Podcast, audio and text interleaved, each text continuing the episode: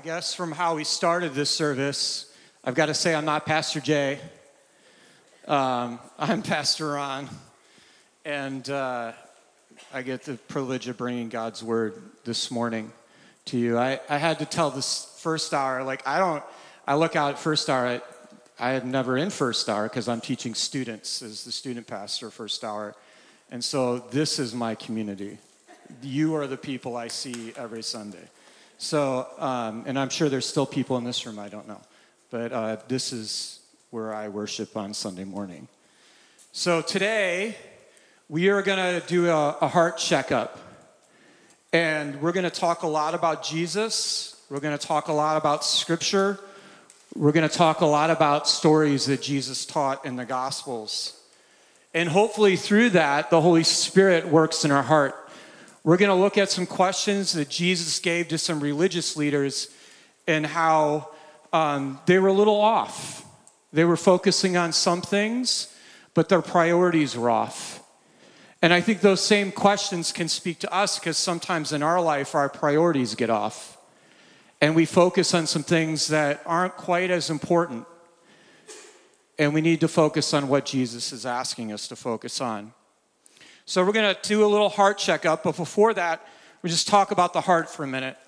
The thing that God created that dwells inside of us. This organ is amazing. Uh, it's responsible for pumping blood to 75 trillion cells in our body. So that under uh, in all of that under 1 minute. That took a designer to craft something that that is so amazing. And God did that. Um, our heart will beat 100,000 times, shuttling 2,000 gallons of oxygen filled blood throughout 60,000 miles of blood vessel. In our lifetime, our heart will pump around 1 million barrels of blood. God designed the heart to be the center of our life and all the details that go into the physical forming of our heart and the function of our heart is how we sustain life and health. And in scripture, we know that God brought the terminology of the heart to help us understand that it's our spiritual life. That our walk with God, that who we are as followers of Jesus dwells in our heart. The heart is mentioned over a thousand times in Scripture. It's a part of so many passages. Jesus taught about it over and over again. And in the Hebrew, the heart is all of our human intellect, all of the activity, all of that takes place in our heart. It helps us understand and make convictions. It's our hearts are where we make sense of relationships, the things in this world, where we draw connections to obedience and following Jesus. The heart is where we have emotions and desires. It's where we feel pain. It's where we feel joy. And Jesus spoke of these truths over and over and over again. We also know, though, that sin is a part of this world. That Adam and Eve and their choices of eating from the tree of good and evil, that sin entered this world and we all inherited it at the time of our birth.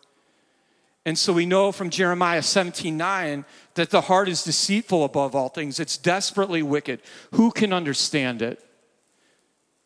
So we know that Jesus has sustained that our heart is supposed to be where our walk with Him resides, but we also know that it's influenced by the things of this world that sometimes wickedness and sin and anger and greed and pride and over and over, those things can dwell inside of us. But we know that God is able to create in us a new heart. And Psalm 51:10 says this, create in me a clean heart, O God, renew the right spirit within me. God does redeem us. God does work inside of our hearts. And He did that by His Son, sending Jesus to demonstrate his love towards us. And while we were still sinners, Christ died for us. The gospel has changed our lives. It has given us the ability to have a heart that chooses to love God and love people, to allow us to walk in an intimate relationship with Jesus. And so when we read Proverbs 3, 5, and 6, it says this Trust in the Lord with all your heart. Lean not on your own understanding, but in all your ways submit to Him, and He will make your path straight. God is calling us to walk in a relationship with Him like that. And so we're going to enter Luke 11, where Jesus is going to question some religious leaders, some Pharisees, because their priorities had gotten messed up. Jesus uses questions all over the gospel, over 300 times. He gives t- questions to his followers to help them check their hearts, to help them understand how are they living? What does their life look like? And so that's what we're hoping to do today. For us to dig inside of our hearts and ask ourselves are we really walking with God? Are we choosing to love Him and love people? And so the story starts in verse 37. And these are challenges that Jesus is giving the Pharisees. These are big challenges. They're woes. They're things that he's trying to get their attention because he wants them to understand how important these are. And so, for us, as we spend time with Jesus, as we dig into our relationships, these are questions that we can ask ourselves to see how are we doing? And so, 37 says this When Jesus had finished speaking, a Pharisee invited him in to eat with them. So the Pharisees had a little agenda, right? They're inviting Jesus in to have this meal, but they were trying to catch him doing something wrong so that they could accuse him that what he was saying and what he was calling people to do was not right. And so then, verse 38 Jesus comes in, but the Pharisees were surprised. They noticed that Jesus did not first wash his meal or wash his hands before the meal. And so that got their attention, right? That's where the conversation starts. To the Pharisees, that was shocking. It wasn't part of God's law that you had to wash your hands, but it was part of the Pharisees' law. It was something they added to it that if you went into a meal and you were had been around unclean things that before you ate you had to clean your hands you had to become clean have a physical representation of it and so Jesus is going to correct their wrong thinking. And so our first point is what's inside your heart? And that's where verse 39 picks up. The Lord said to him, Now then, you Pharisees clean the outside of the cup and the dish, but inside you are full of greed and wickedness. You foolish people, do you not know who made the outside makes the inside also? But now, as far as what is inside you, be generous to the poor, and everything will be clean for you. So Jesus is trying to get the Pharisees to think. But the Pharisees are stuck in their ways. They had added legalism to the law. Things that people, they were putting burdens on people to follow things that were not part of God's truth. And so Max Lucado defines legalism as this legalism is the search for innocence, not forgiveness. It's the process of defending self justifying self. It's the obsession with the laws, not God. Legalism has no compassion on people. Legalism makes my opinion your burden and my opinion your obligation. The Pharisees had raised legalism to a whole different level in Jesus' day.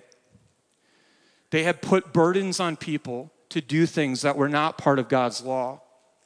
And so Jesus is going to challenge their sickness. He's going to challenge them, but it's not what's on the inside. It's not your piety. It's not your religiousness. It's not you trying to do everything right. It's not you just showing up to church on Sunday morning. It's not you trying to look good on the outside in front of everybody around you. But what's most important is what's inside. Jesus knew the wickedness that, were in, that was in the common man.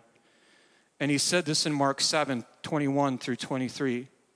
From within, uh, out of man's heart come evil thoughts, sexual immorality, theft, murder, adultery, greed, malice, deceit, lewdness, envy, slander, arrogancy, and folly. All these evils come from inside and make a man unclean. Our biggest problem is not the external, it's the internal. It's the war that rages inside of us to choose to honor God in our hearts and please Him or please the people around us. It's the root of where truth abides. And Jesus said in, John 15 that Jesus abides inside of us, that his residence is our heart. That if we're connected to the vine, then Jesus takes up residence inside of us when we abide with him. And so, why would we allow wickedness and sin and the things of this world fill us up. Jesus said this in Luke 6 45 A good man brings good things out of a good stored up in his heart. An evil man brings evil thoughts out of, his, of the evil stored up in his heart. For the mouth speaks what the heart is full of. So, what dwells inside of us is what comes out in our everyday life. And God knows our hearts. Proverbs 21 2 says this Every way of a man is right in his own eyes, but the Lord weighs the heart. God knows our heart. We all, at some point in our house, have had something get broken, right? Or there's a hole in the wall. We had holes in the wall, right? And nobody knows how they got there, right? Nobody knows how the hole in the wall got there. God knows who put the hole in the wall. God knows the inside of our heart. You can't hide from Him. You can't talk yourself out of it. You can't run far enough. God knows what dwells inside of you. That should alarm some of us. Because so often we play games and we think we're getting away with it. I'll just do this on the side, but I'll show up on Sunday and everything will be all right. I'll just let this little sin inside of me dwell there and I'll just leave it alone. But God sees it. You're not getting away with it. He knows who put the hole in the wall. God knows the heart of every man, and He values that. Samuel said this don't look on the, don't look on the appearance. Then the Lord said to Samuel, Do not look on his appearance or on the height of his stature, because I have rejected him. For the Lord does not see as a man sees. Man looks at the outward appearance, but the Lord looks at the heart. God sees our heart. He knows our heart. So he knows everything about us. He knows our love for Him. He knows our love for people. He knows the wickedness that dwells inside of us. God's calling us to follow him, to let him take root up in our heart. Psalm 40, 86, 11 says this Teach me your way, that I may re- rely on your faithfulness. Give me the, an undivided heart, that I may fear your name. God's asking us to let our heart beat with him. It's said if you take two human hearts out of the body and you place them next to each other, they'll pick up the same rhythm and they'll beat together. God is asking us to walk with Him in life and let our hearts beat together. And so He gives us to the, se- the second question Do you love God and do you love justice? There's so much that goes into this question that Jesus gives to the Pharisees. The verse says, Woe to you, Pharisees, because you live God a tenth of your your mint, rue, and other kinds of garden herbs, but you neglect justice, the love of God. You have practiced the latter without leaving the former undone. So, first of all, we got to get to the, the big point. I am not saying do not tithe.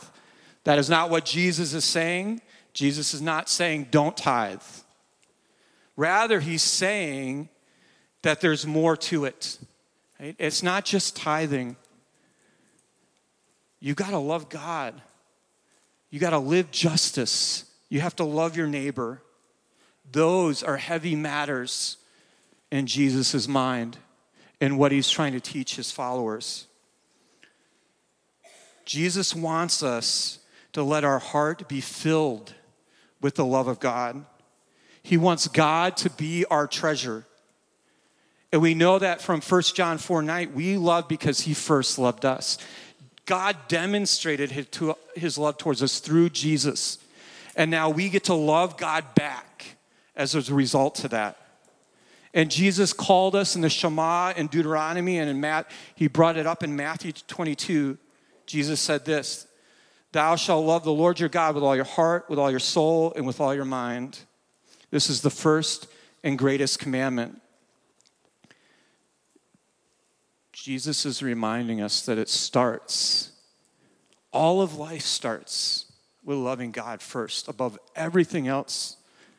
That we want more and more of our relationship with God each and every day. And so Jesus uh, illustrated this story, this idea in um, a story in Luke 10, starting in verse 38. And this will be familiar to you. As Jesus and his disciples were on their way, he came to the village where the woman named Martha opened her home to him.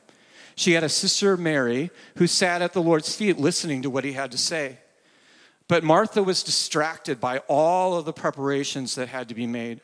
She came to him and asked, Lord, don't you care that my sister has left me to do the work by myself? Tell her to help me. And then verse 41 says this Martha, Martha, the Lord answered, You worried and are upset about many things, but few things are needed or intended only one. Mary has chosen what is better, and it will be ta- not be taken away from her. Jesus is reminding us in this story that the best place is at his feet in worship, that the best place is listening to Jesus. So when we open his word every day, the best place is to listen to him speak to us through his word. When we pray every day, the best place is to be there praying and listening. The best place is when we journal, listening to God as he speaks those words into our hearts and we write them on paper. The best place is just sitting there with Jesus and loving him and letting that grow inside of us. But yet, like verse 40, we're distracted people, right? Our phones can distract us all day long. The busyness of our life can distract us all day. And we forget that the best place is at Jesus' feet. How many hours we scroll through the internet trying to get more information and find more knowledge and figure more things out and be more entertained. Or we spend hours watching TV or sitting in front of mindless activity over and over and over again, being distracted. Instead of knowing what the best place is, it's at Jesus' feet.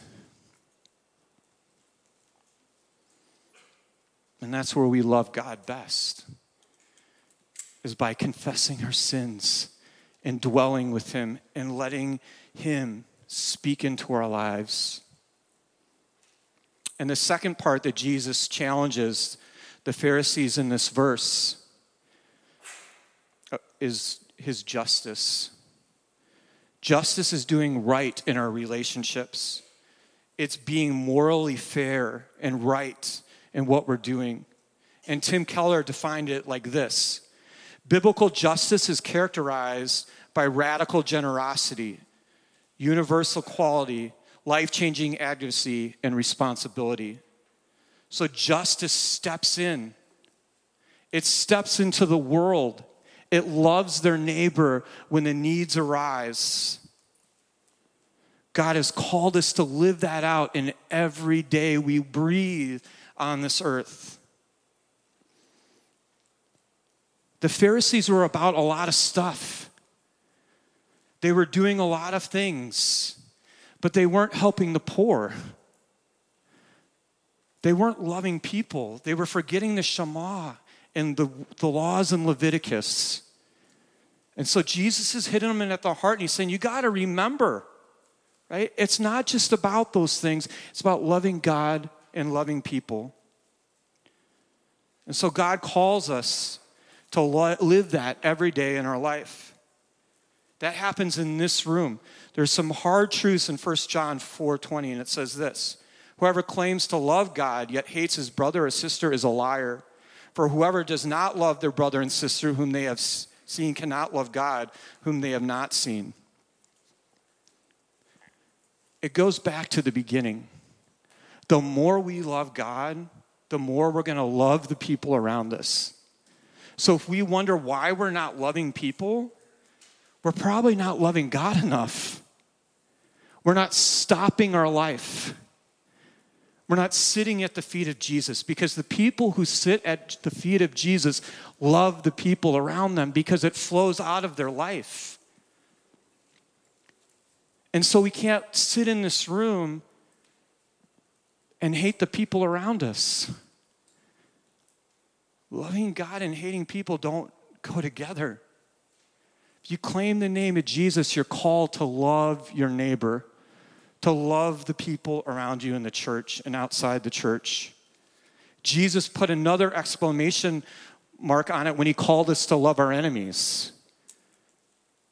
We can love the people around us in our family and in the church, but to love the people who don't love us back, that's hard. Luke 6 27 says this, but you are listening, I say, love your enemies and do those do good to those who hate. That was enough. That rattled the minds of the Pharisees. It rattled the mind of the religious people because Jesus was asking them to love people that were unclean. In Luke 10 25, there's another story of Jesus dealing with this issue um, where he calls us to look to our neighbor, to love them. And this is what it says in verse 25. On one occasion, an expert in law stood up to test Jesus. They're coming at him again. What must I do to inherit eternal life? What is written in the law, he replied. How do you read it? He answered, Love the Lord your God with your heart and with all your soul and with all your strength and with your mind, and love your neighbor as yourself. You have answered correctly, Jesus replied. Do this and you will live. And then Jesus tells the story of the religious of a man being beaten on the side of the road and two religious leaders walking by him and doing nothing. They ignored him and went to the other side of the room and neglected him.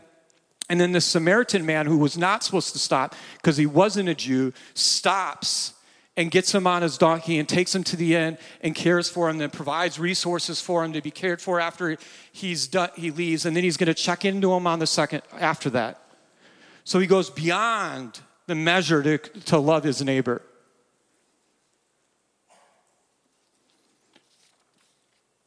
Jesus says at the end of that story, Go and do likewise. Will you stop and love your neighbor?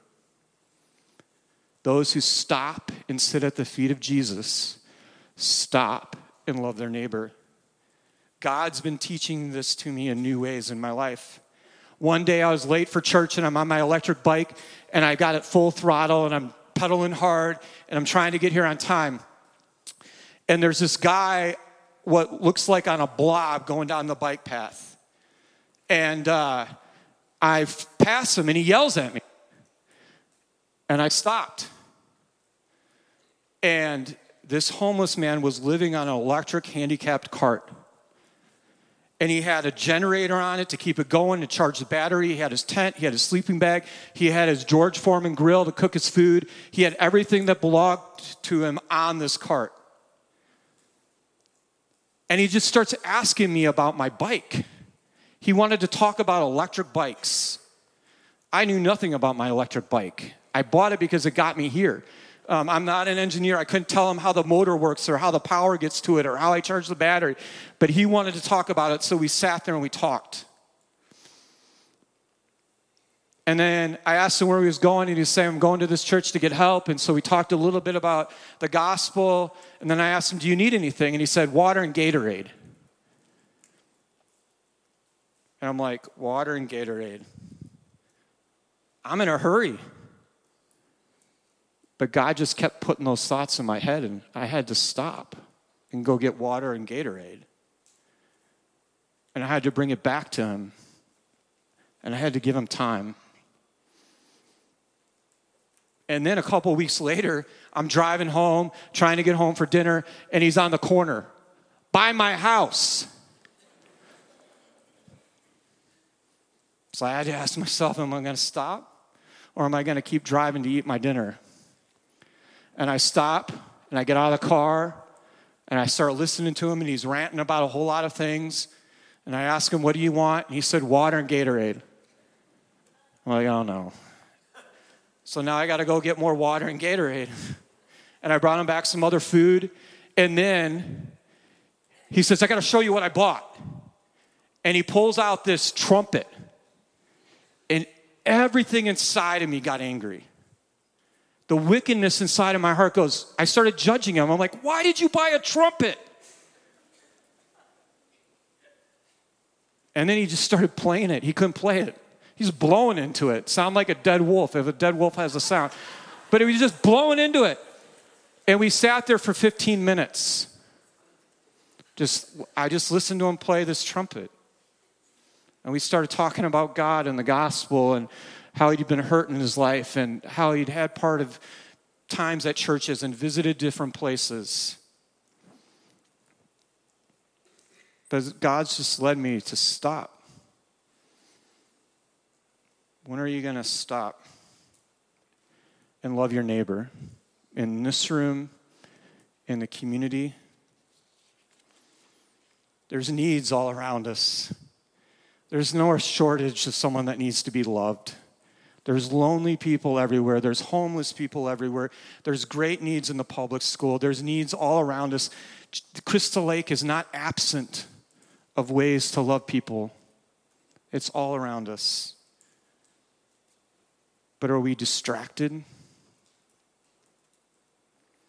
Are we so caught up in our own self that we won't do anything about it? And that's where the third question comes in. This is where Jesus goes at the idea of what's inside of you, what comes first. And so, do you need attention? This is what he said to the Pharisees Woe to you, Pharisees, because you love the most important seats in the synagogue and respectful greetings in the marketplace. They wanted the right seat. They wanted the seat of power and authority. They wanted everyone's eyes on them. They wanted to have all the attention put on them. The Pharisees loved it, right? They wanted to look good on the outside. They didn't care what was going on on the inside, but they wanted everyone around them to see the outside and their piety and their pride and their self righteousness, that it was all coming in front of them.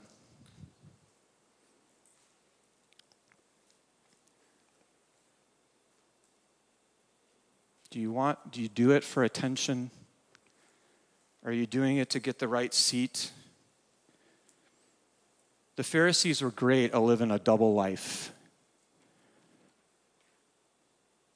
They looked good on the outside, but in inside they were filled with wickedness. Those religious leaders were full of greed and self indulgence and hypocrisy. We get a great example of what matters most when it comes to this, and it's Paul's story. It's in Philippians 3. And this is what verses 4 through 6 says. If anyone else thinks they have reasons to put confidence in the flesh, I have more. Circumcised on the eighth day of the people of Israel, the tribe of Benjamin, a Hebrew of Hebrews, in regard to the law, a Pharisee, as of for zeal persecuting the church, as for righteousness based on the law, and flawless. Paul had the legacy he had the heritage. He came from the right tribes. He had the right connections. He was part of an elite group. He was a Pharisee. He was well respected as a religious leader. He had passion and zeal to persecute the church. He had morality of doing the right things. He was seeking to do the right things religiously. But then this is what he says in verse 7 through 8. He says, But everything that was gained to me, I have considered to be lost because of Christ. More that I also consider everything to be lost in the view of surpassing knowledge of knowing Christ Jesus my Lord. So Paul's saying, you know what? I had it all. I had all the attention on me. People were, I was valued. I had worth. I had physical worth. I had it all. But all of that is garbage to knowing Jesus, to having a personal relationship with Jesus. All of that is worthless for me to have the opportunity to sit at the feet of Jesus. And out of my love for God, to be able to, and to love people around me more and more. And the more I love God, the more I love people. Paul had demonstrated that in his life over and over and over again. That was his story. What's your story? What's been said about you? Do you love God and do you love people? Is Jesus the most important thing? Or are you just trying to be famous, to look good on the outside? Jesus went on to teach this to his disciples, right? They had moments where they argued. Who could sit next to Jesus? Who's most important, right? Even them were slow to learn. But Jesus calls them and says this at the end of uh, chapter 22, Luke 22, verse 26 says, But you are not to be like that. Instead, the greatest among you should be like the youngest, and the one who rules like the one who serves. For who is greater, the one who is at the table or the one who serves? It is not the one who is at the table, but I am among you as the one who serves.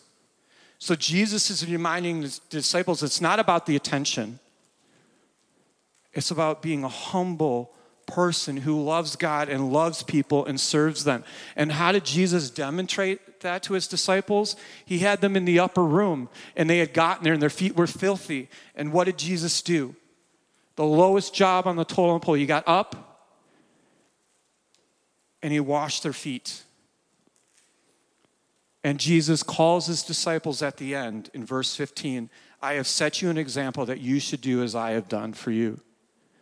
Jesus is calling us to not be wrapped up in the popularity and the fame and the pride, but he's asking us to humbly just serve, to love God and love people, and to follow his example.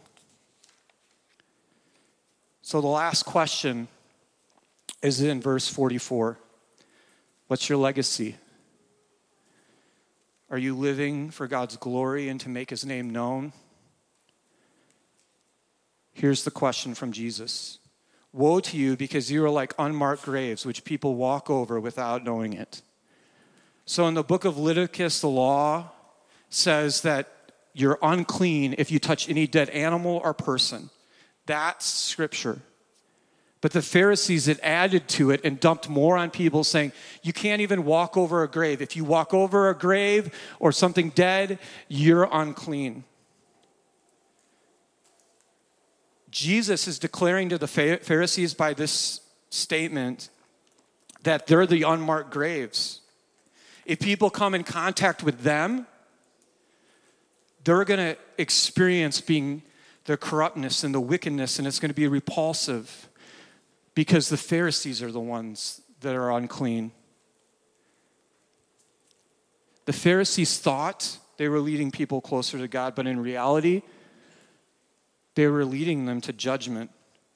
They were putting more burden on them, they were making it harder on them, all for their own gain.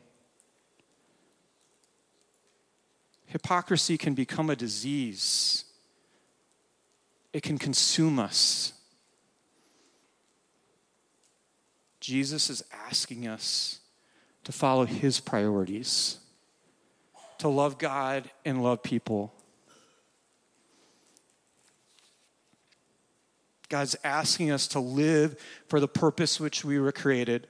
Isaiah 43 7 says, Everyone who is called by name, called by my name, who I created for glory, whom I have made. We know that we are created for God's glory, to worship Him, to sit at His feet, to do the one thing that's most important. We live for God's glory by confessing our sin, by sitting at his feet, Jesus' feet, and listening to his word, by studying his word, by proclaiming his gospel, by bearing fruit, by loving others, by being content, by living for his purposes, living a life of worship. Jesus is calling us to tell his story, to live for his legacy not our own. We had a great saint here named Omar Sutherland who lived his life sharing the gospel every day of his life. He bumped into someone at McDonald's or at the car dealership or wherever he went. Every conversation turned into a spiritual conversation. That's a legacy. That's loving God and loving people. Paul gave us some great truth in 1 Thessalonians 2 7 through 9, when he said, or 8 through 9, and he said this So we cared for you because we loved you so much. We were delighted to share with you not only the gospel, but our lives as well. Another perfect example of what it means to love God and love people. The gospel has changed us. So we spend time with people and we share those truths with them we let them understand that God is a God who loves and that he demonstrated that through sending his son to die on the cross for their sin and our sin so we could be set free from that bondage so that we could live life through the power of the holy spirit to make disciples who make disciples who carry on the priorities of jesus over and over and over again in our everyday life god is not calling us to play church to just show up on Sunday and be religious people. God is calling us to live a life like Jesus every day. His priorities become our priorities. We deny ourselves, we pick up the cross, and we follow Jesus, living for His glory and to make His name known so that Jesus is famous. That should be our legacy.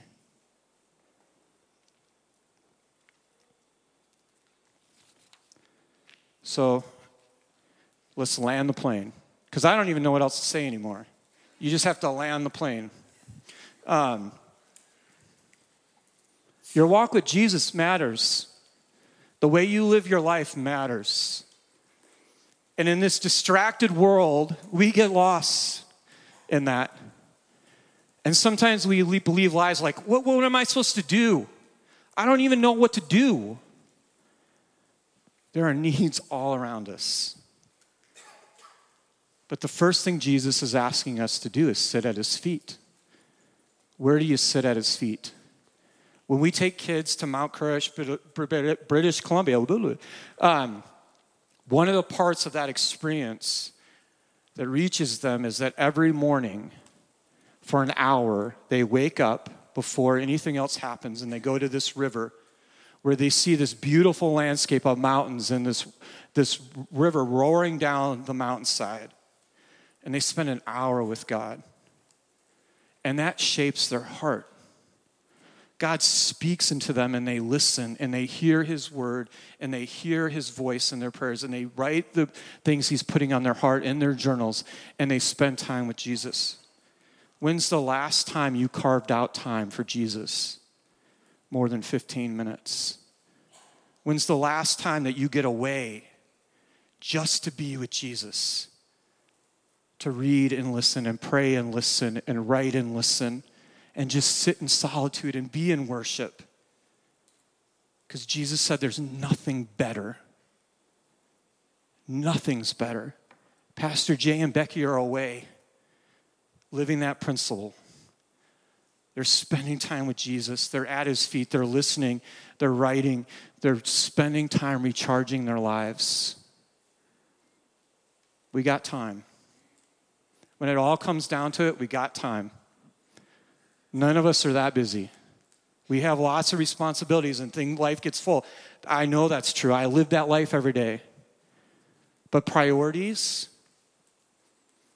take precedent over our busy schedule. And if Jesus says to do it, it requires obedience. And so we find time. We sit at his feet. And Jesus is challenging us that out of that relationship, we're going to love and serve the people around us. Who are you going to love and serve? Who are you going to stop and meet their needs in this room, outside of this room, in your neighborhood, in your schools, in your workplace, wherever Jesus takes you? We can stop and we can love and share the gospel and we can make a difference in this world and for all of eternity. Why would we choose anything else? These are questions that Jesus gave to the religious, to ch- religious leaders to challenge how they were living. And they can be challenges to us. What's the inside look like? Am I loving God and loving justice and loving my neighbor? Or am I seeking my own attention? Do I want all of that? Or is it better for me to have Jesus and live, live for his legacy? Let's pray together.